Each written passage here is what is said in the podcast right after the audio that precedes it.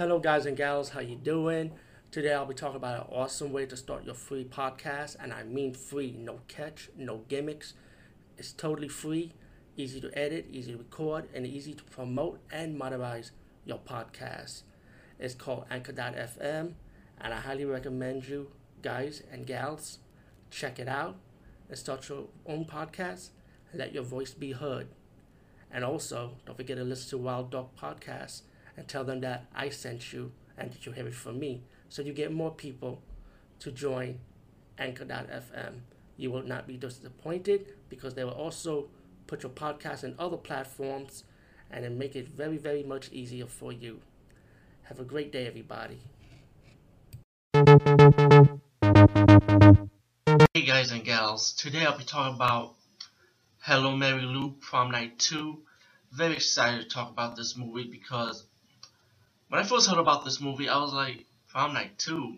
Um, and I looked at the trailers and I said to myself, this has nothing to do with the first Prom Night movie. So I, I didn't want to see this in the movie theaters. I wait when I got to the video cassette market at the time.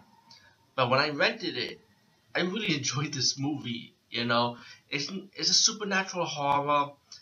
It's it's a little bit it's fast paced. It gets a little bit fast paced towards the end if you want to see like Mary Lou going at it. You know, action moments with her horror stuff.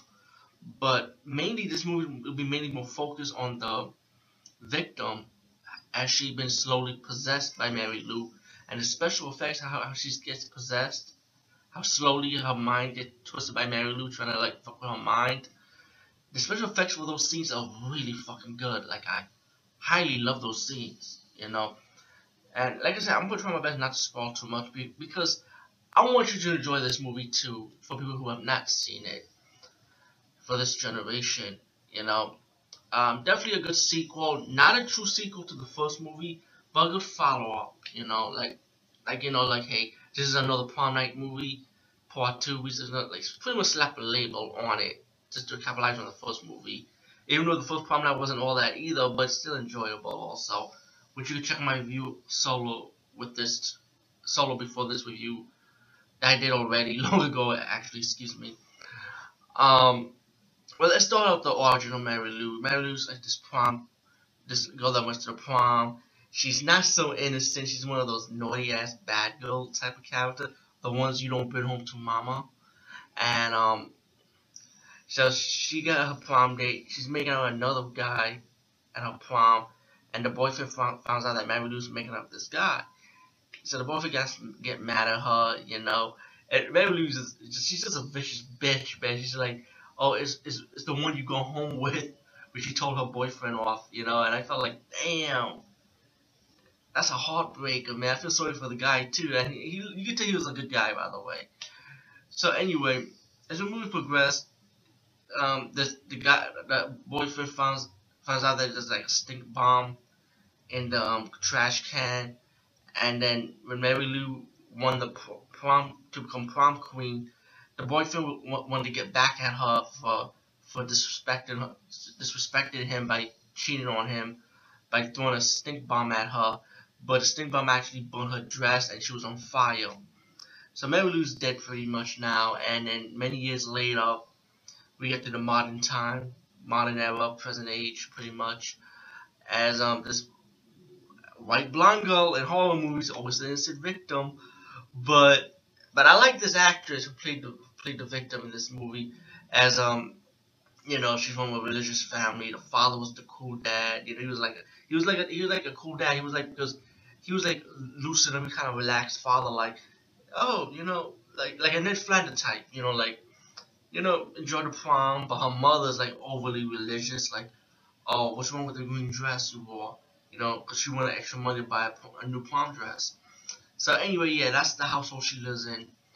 Um, so to fast forward, she went to the prop room and she saw like this chest, and she found stuff that belongs to Mary Lou, and of course that's when the spirit of Mary Lou is free, but does not possess her yet. Slowly, you see like scenes like um like vision she would have about like like like she sees people say like Mary Lou's image, or she might see something like like a horse, a horse she has in her room. like getting all demonic like as Lou trying to possess them. Meanwhile, you know the school's getting ready for this prom.